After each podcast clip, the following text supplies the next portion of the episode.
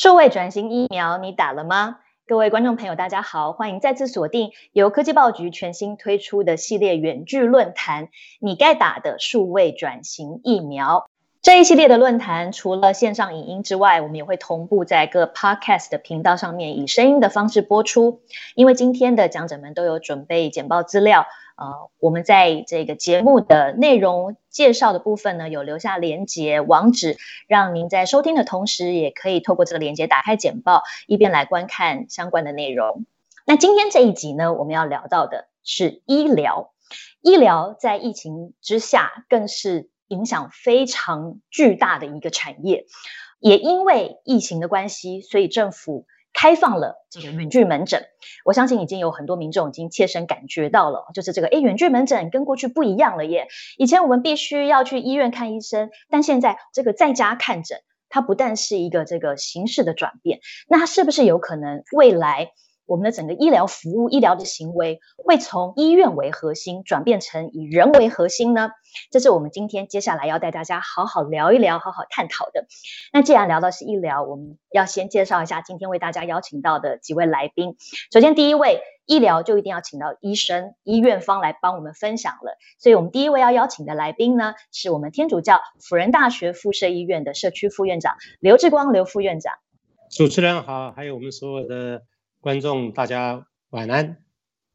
好，谢谢刘副院长。呃，除了医院方的代表之外呢，既然我们要用科技来解决大家的生活，所以在科技方面，我们要邀请到的是微软亚洲区云端解决方案总监佐藤大辅 Sato。Sato 好。主持人好，各位观众大家好。好，我们今天呢要分别从这些角度来跟大家做分享。那最后我们固定的来宾要请到的是流线传媒的社长戴季全，季全。戴戴好，呃，副院长好，社长好，各位观众朋友大家好。好，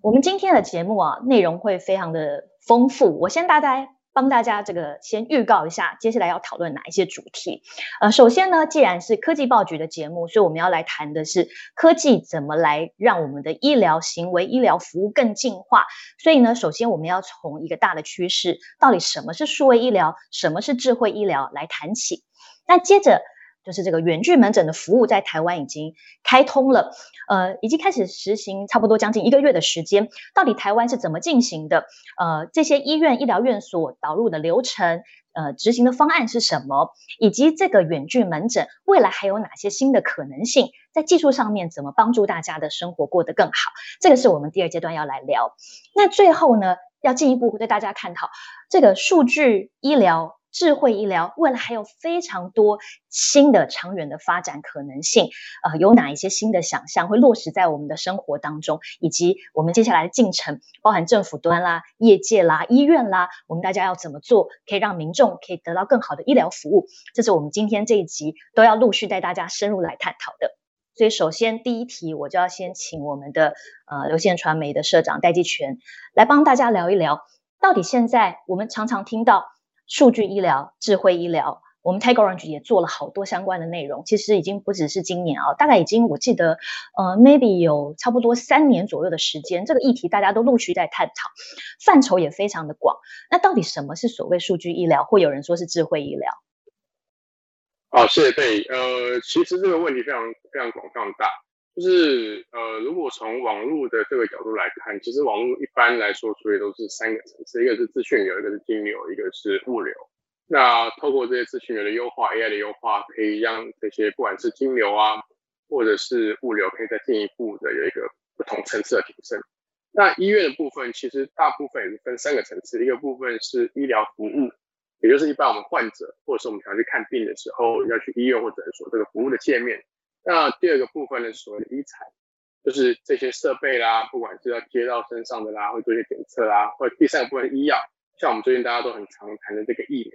就是说到底这整个网络或者是这个智慧的整个环境，怎么样对于医疗这三个呃层面去产生一个很大的一个革命性的变革？那这这这六个，就包含网络跟医疗结合之后呢，智慧医疗其实它慢慢的产生出一个趋势是。我们开始转变，说以医院为核心的整个医疗行为跟医疗生态，开始朝以人为核心去打造整个新的生态系。那我相信在这个发展的过程中，其实像呃辅仁大学或者这个叫医院走非常前面。当然，这个背后的这个推手就是微软，也在这里面为全球的整个智慧医疗呃扮演一个非常重要的角色。那我觉得我们现在刚好共同提升，因为其实大家以前都说这个医院是白色巨塔，所以其实所谓白色巨塔是说，大家都可以注意到以前我们的这个生活形态，我们通常是我们去看医生，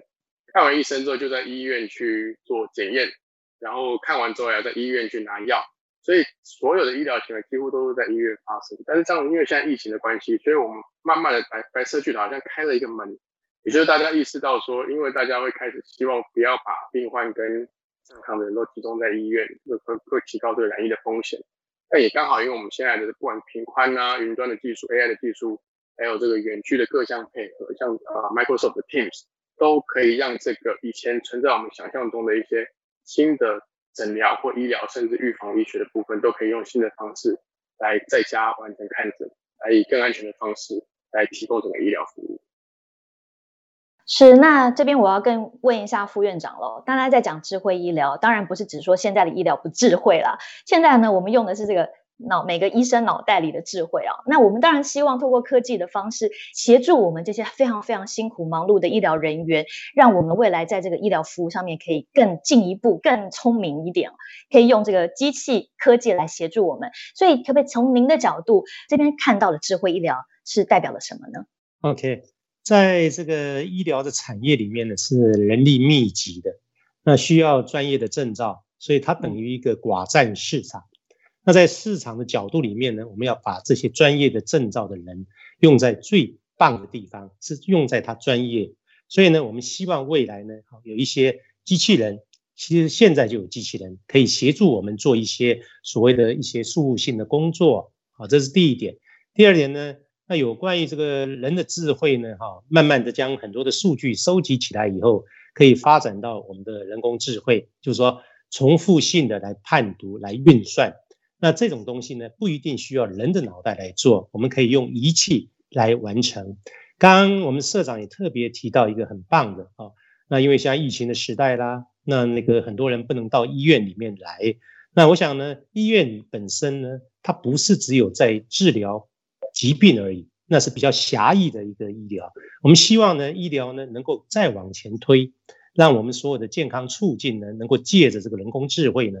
有很多的这个 device 可以来协助，让我们呢哈能够减少我们失能跟卧床的这个时间。那现在呢，慢慢的有所谓的居家医疗，病人根本不需要到你的医院里面来啊。那有时候是医师过去，有时候是我们用。呃，通讯诊疗的模式来过去，那这样子呢，哈，就可以减少了病人来医院的次数，降低他可能会受到的一些感染。尤其啊，现在我们台湾已经开放了，有关于山地、离岛还有偏乡这些地方呢，都有所谓的这个远距医疗，就我们讲的通讯诊疗的模式。我想呢，哈，大概在医疗方面呢，我们能够做的，啊，借着人工智慧。借着很多的通信诊疗呢，可以开发到更好的一个地步。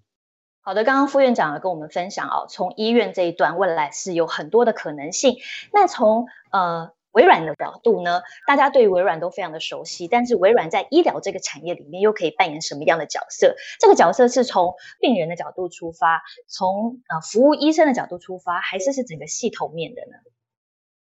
好。那在讲这个之前，其实我要先我先我先提一下，微软的使命呢，就是帮助全世界的每个人每个组织都能贡献更多，成就更大。所以其实微软在这两年时间呢，其实呃，我们慢慢从一般的这个内部的员工开始，然后开始慢慢的推广到前线员工，这样前线的工作者。那所以这为什么这样？讲到医疗产业来说，因为其实我们发现。要推动这个转型，其实我们要做是要做的是医疗的这个转型，所以推动这个转型呢，其实不只是从后端的工作者，其实从所有的人，不管是董事会、咨询工作者或前线工作者，都要一起来推动。OK，所以这次我们要提的，其实虽然标题是远距门诊，但是我们微软其实要做的并不只是远距门诊，远距门诊我们希望当它是一个媒介，从这个开端开始。我们希望推动是整个台湾的医疗的这个数位转型，刚好这次疫情开始，那我们想要的是从前线工作者开始推动，因为前线工作者其实是一间公司或企业或是医院，他最重要的人，因为他是第一个与病患互动的人，或者是他是第一个使用系统跟技术的人，甚至他在前线前线的部分，所以它就是代表可能医疗品牌、医院的品牌，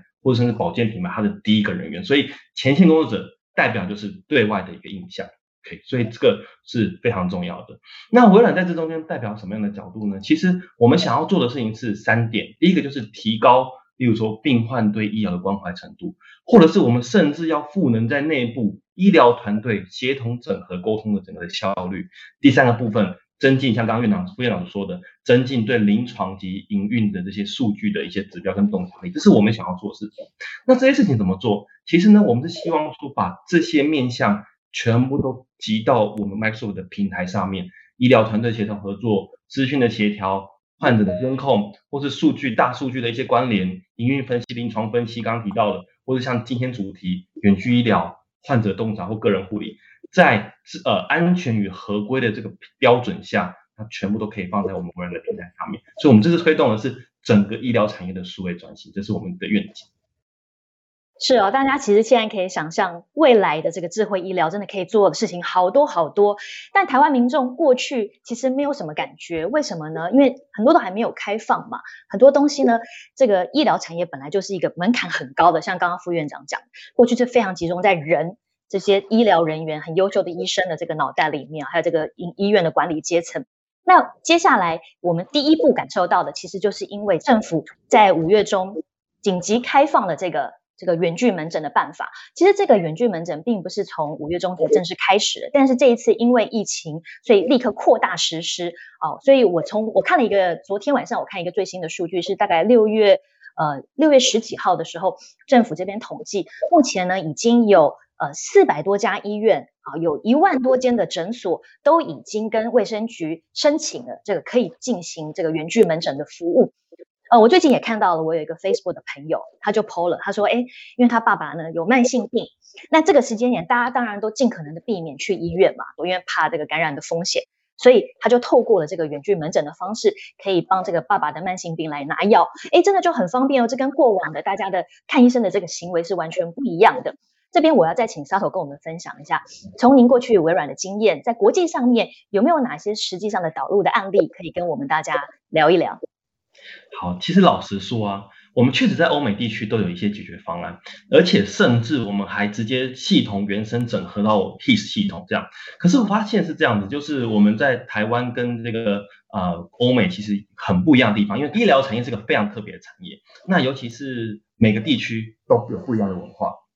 好，那所以我要提到的是。欧美地区啊，它其实呃看一个病人，我们可能预约医生的时间一次可能就是半小时、一小时，可可能就是这么长的时间。但台湾很不一样哦，台湾预约一个医生可能就是看一个医生可能三到五分钟就看完，所以你不可能用预约的方式去看医呃去去预约医生的时间，这是第一个。那第二个我们发现到一一个点是，其实欧美的 His 是有几大。厂商去做配合这样子，但是台湾很可能都是医院 HIS 医院自己去开发的一些一些软体，或者是找很多的厂商不同的厂商去做，所以其实，在整合性来说，就很难去一体适用。好，所以因应这个特殊的情形，提供一个服务的平台。那提到这个啊远距门诊呢，其实就是使用我们的这个通讯软体，就使用我们的 Teams。OK，那我们 Teams 就是它是一个开放的平台，那我们会提供 API，其实让我们的这个合作伙伴可以来直接来做一个整合，然后整合进来之后呢，那降低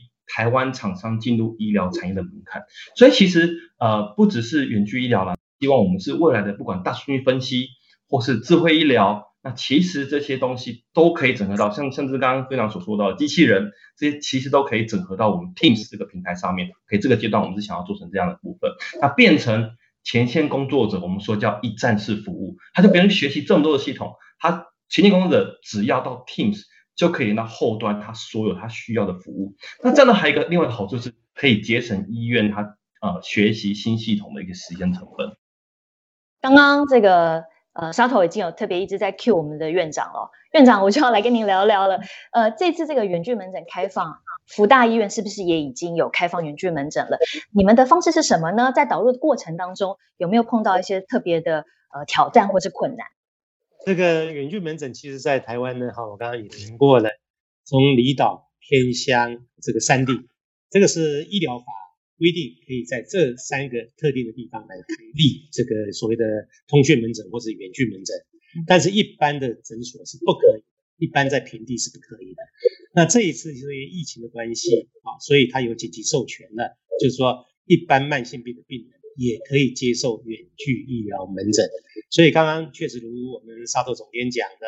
那这一次的疫情改变了所有的医疗诊疗的一个形态。那在辅仁大学附设医院来讲呢，我们进行这个所谓的疫情门诊，因为刚开始有很多的人，他们是在这个家里面被隔离的。啊，那这个时候呢，我们就会利用一些呃这个软体，最常用的是用 Line 的软体来做这个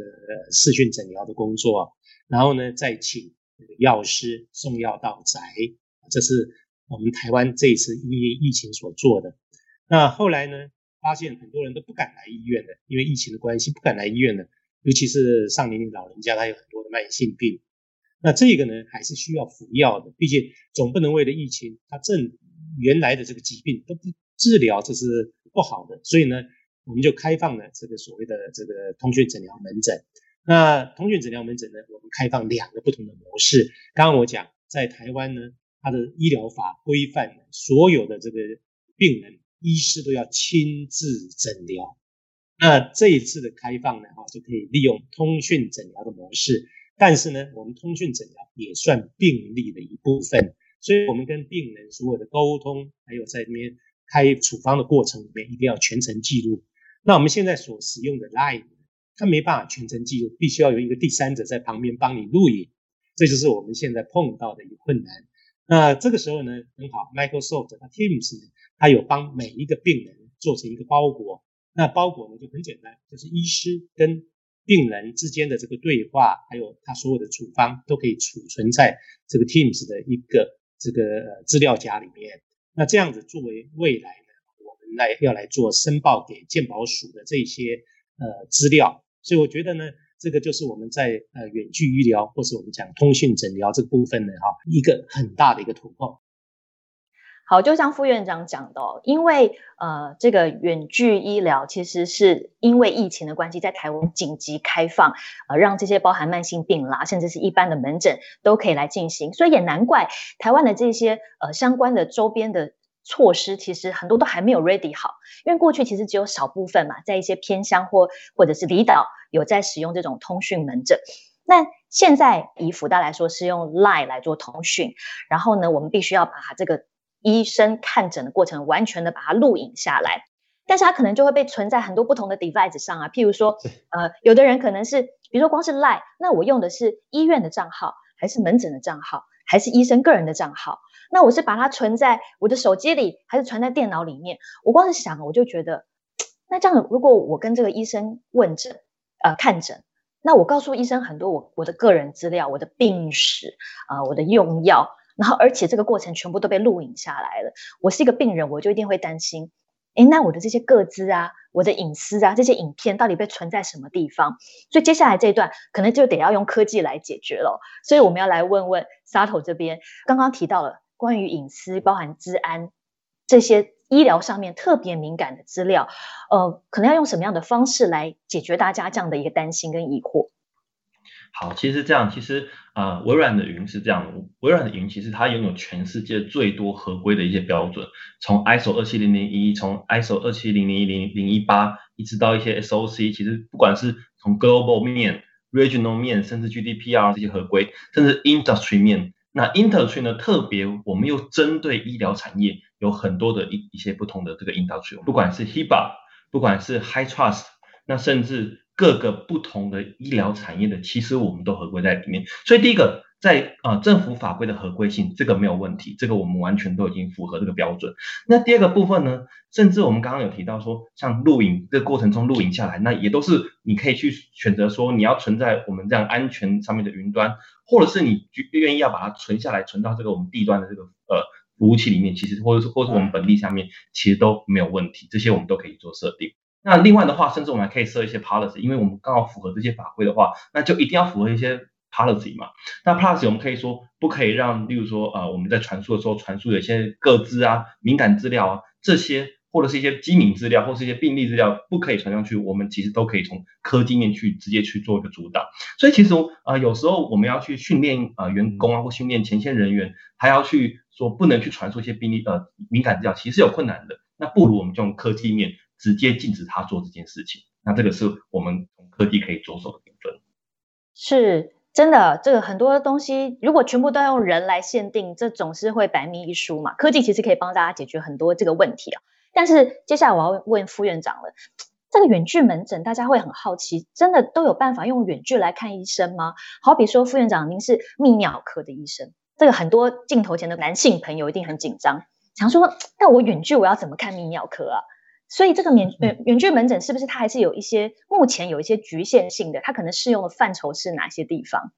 ？OK，这个远距门诊呢，一般来讲，我们对慢性稳定性的疾病，我们会使用远距门诊。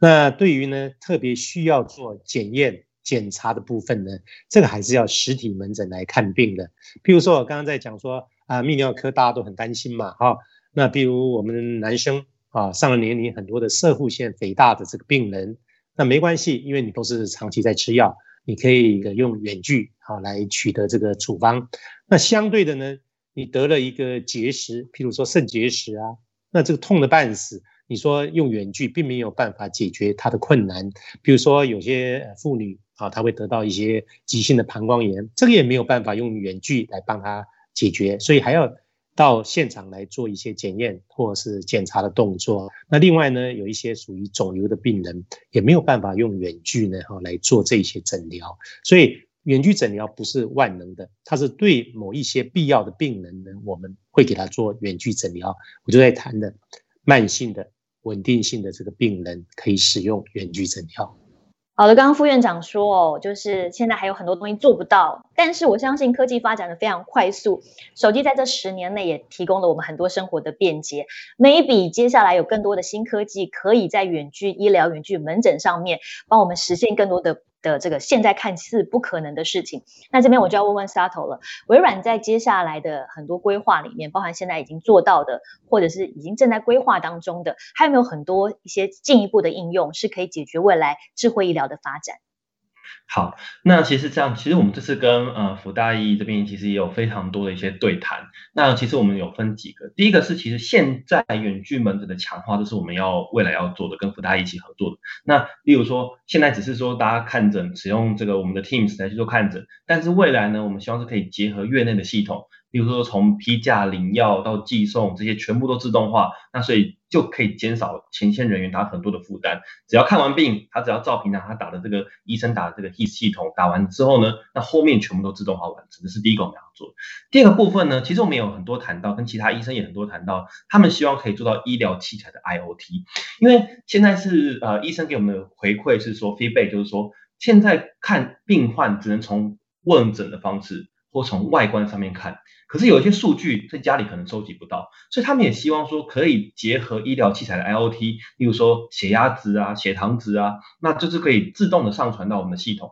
那医生就可以从远端就直接观看系统，可以更精确的做看诊。那第三个部分在院内，刚刚是院外的部分，但是院内的部分其实我们也谈过虚拟的巡访。那虚拟巡房是这样子，就是我们这次是因应说有一些病房是会收纳一些，例如说无症状患者，它其实是个。就是正常的没两样，但是我们就是怕它会发生这种我们之前所提到的什么快乐缺氧这种问题，OK，所以就是也减少这一些医护人员跟这种无症状患者，因为无症状其实跟正常的没两样，那我们用虚拟巡巡房的方式减少或是保护我们院内的一些医护人员。那第四个部分就提到我们的穿戴设备，OK，那像刚刚啊贝所提到的，我们有一个状态设备 Hololens，那其实在台湾。我们也有医疗院所实际的是使用带着我们 Hololens，然后呢就到我们的偏乡或是到我们的这个啊跟病患在做沟通的时候，他可以去拉上其他不同的，例如说不同科别的医生，或是在远端的医生一起进来去做看诊，然后甚至可以分享出他现在所看到的画面，例如说骨骼的资料啊，或者是他现在所看到的一些模型啊，那远端的医生也可以同时看到一模一样的画面，所以使用穿戴设备的话，也可以。更进一步去把更多不同的一些呃专业的领域的这个医生一起拉进来。那第五个部分，就像最一开始那个非常所提到的医疗机器人或 AI，OK，这也都是我们规划里面也有成功案例，就是呢，我们希望最远距离是可以到把机器人 AI 拉进来可以干嘛？例如说找论文的资料库啊，例如说像辅助的诊断啊、临床的决策啊，或是预测啊，甚至 AI 机器人可以提醒病人说，哎，你是不是该吃药了？或者是你是不是该采购药物了？你什么时候该回诊了？或甚至我们可以设计题目，让跟病患跟机器人互动，然后从这些病患的答案判断出他是不是有按时吃药。所以这都是我们在讲的，就是未来我们远距医疗或者是我们的智慧医疗它的一个大的蓝图这样子。真的，哦，其实这几年呢，我们做了很多的文章，还有一些论坛的讨论，都觉得未来的这个科技结合医疗是有很多很多新的做法。但是呢，医疗这个产业毕竟不是这么容易。就是导入的，它里面因为毕竟医疗是一个非常高的专业，那我就想问问副院长了，像移民目前在规划这个辅仁大学附设医院，在远距医疗或者智慧医疗这边，你们接下来长期有没有什么是你们计划当中可能会做的事情？OK，其实一个人从生到死，不可能没有接触到医疗，一定会接触到我们很重要的医疗。所以呢，一般来讲，医院里面呢只做医疗工作，这是太可惜了。那我们现在呢，哈，在医院里面，刚刚我们的沙头这个总监也特别有提到的，主持人也特别提到了，在医院里面呢，好像就是医师或是护理能力跟其他医师人员跟病人的接触。其实呢，在这个疫情时代，这种接触越少越好。所以呢，能够发展所谓的这个远距的通讯啊，比如说我们开会啦，现在用很多的这个这个软体来开会等等等，这都是非常好的啊。那病人他也有一些属于感染性的病人，那我们一般来讲，我们要量测他的血压啦，或是血糖啦，或是他的心跳啦、脉搏等等等，先前呢都是要一个一个进到房间里面去。那我们现在呢，会使用的就是非接触性的一个呃通讯诊疗的这个设备啊，那用远端传输的方式，让我们的医疗人员、病人在病房里面，那我们呢在护理站里面，这样子呢，哈，完全用不接触的方式就可以取得这一方面的资料。那是在医院里头，那病人呢有一天他一定会出院的，那出院了康复的病人，他有门诊正常的追踪。可是呢，有一些他的病人是属于失能的，或是刚刚我们特别提到他的家非常远，譬如说啊，从东部啦到西部来看病等等等。所以呢，这个时候呢，我们这个通讯诊疗呢，就是一个非常好的一个工具。当然，医院里面我一直在强调，不只有医疗。那现在呢，对于高龄化社会呢，我们要注意非常多的，譬如说老年人的一些失能的问题，我们要做急性后期的照护。那另外呢？他失能者，他没有办法来医院看病，我们会来做居家医疗的这个活动。那另外呢，再往后有一些长期照护等等等的哈，甚至到人生的最后一里路呢哈，他的安宁照护，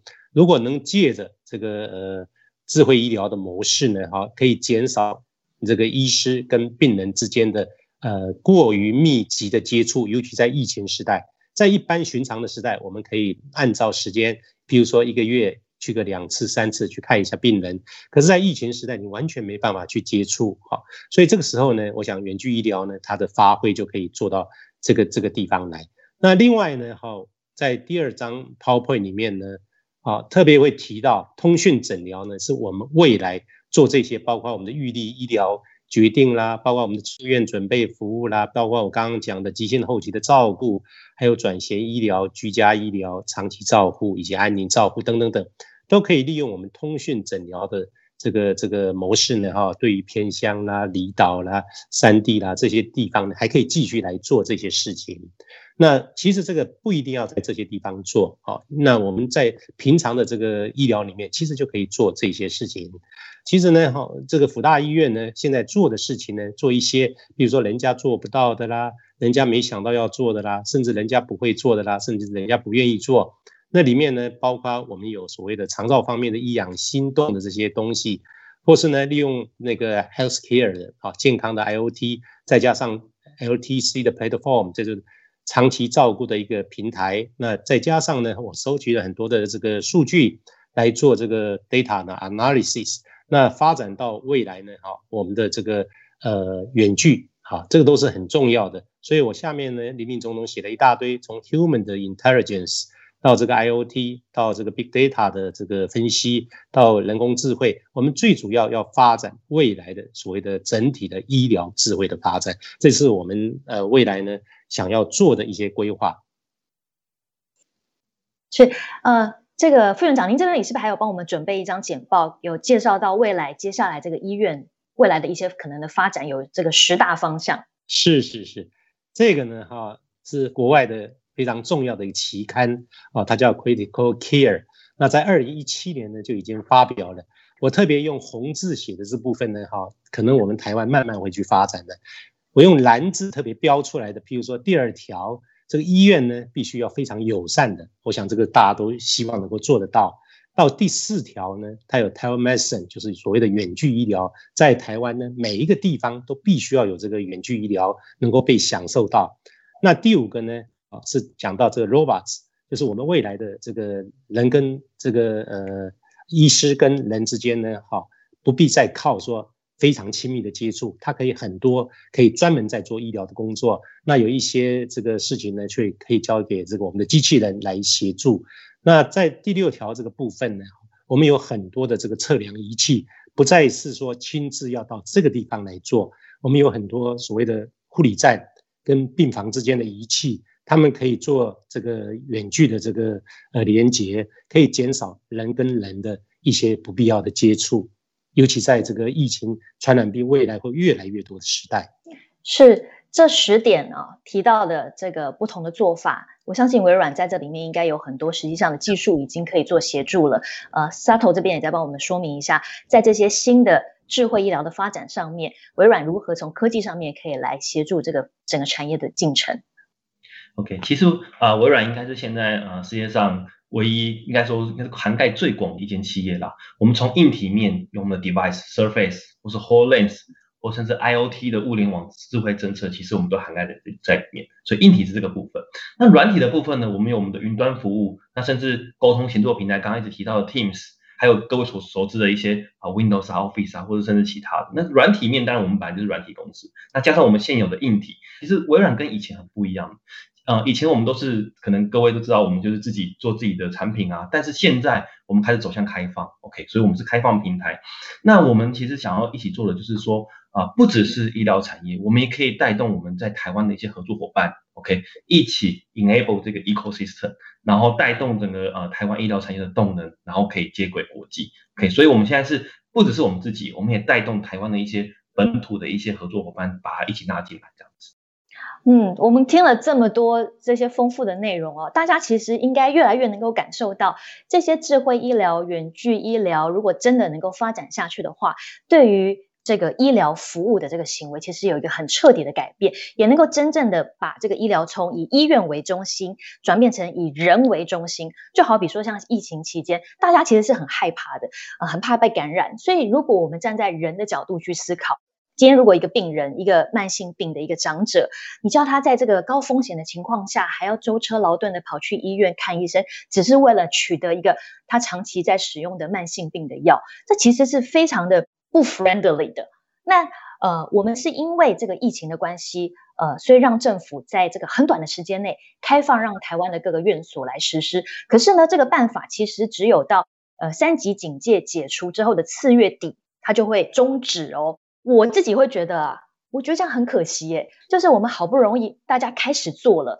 哦。虽然在这个做的过程当中，当然有很多的挑战是需要被克服的，可是这个一旦开始了，我们不就是希望它能够继续的推展下去吗？最后我就来问问社长了，我们有没有办法呼吁一下政府啊，帮我们把这个呃远距医疗、远距门诊相关的这些法令啊，当然在保护大家的前提之下，能够进一步的开放，让我们这个智慧医疗的产业可以更有机会往前跨一步。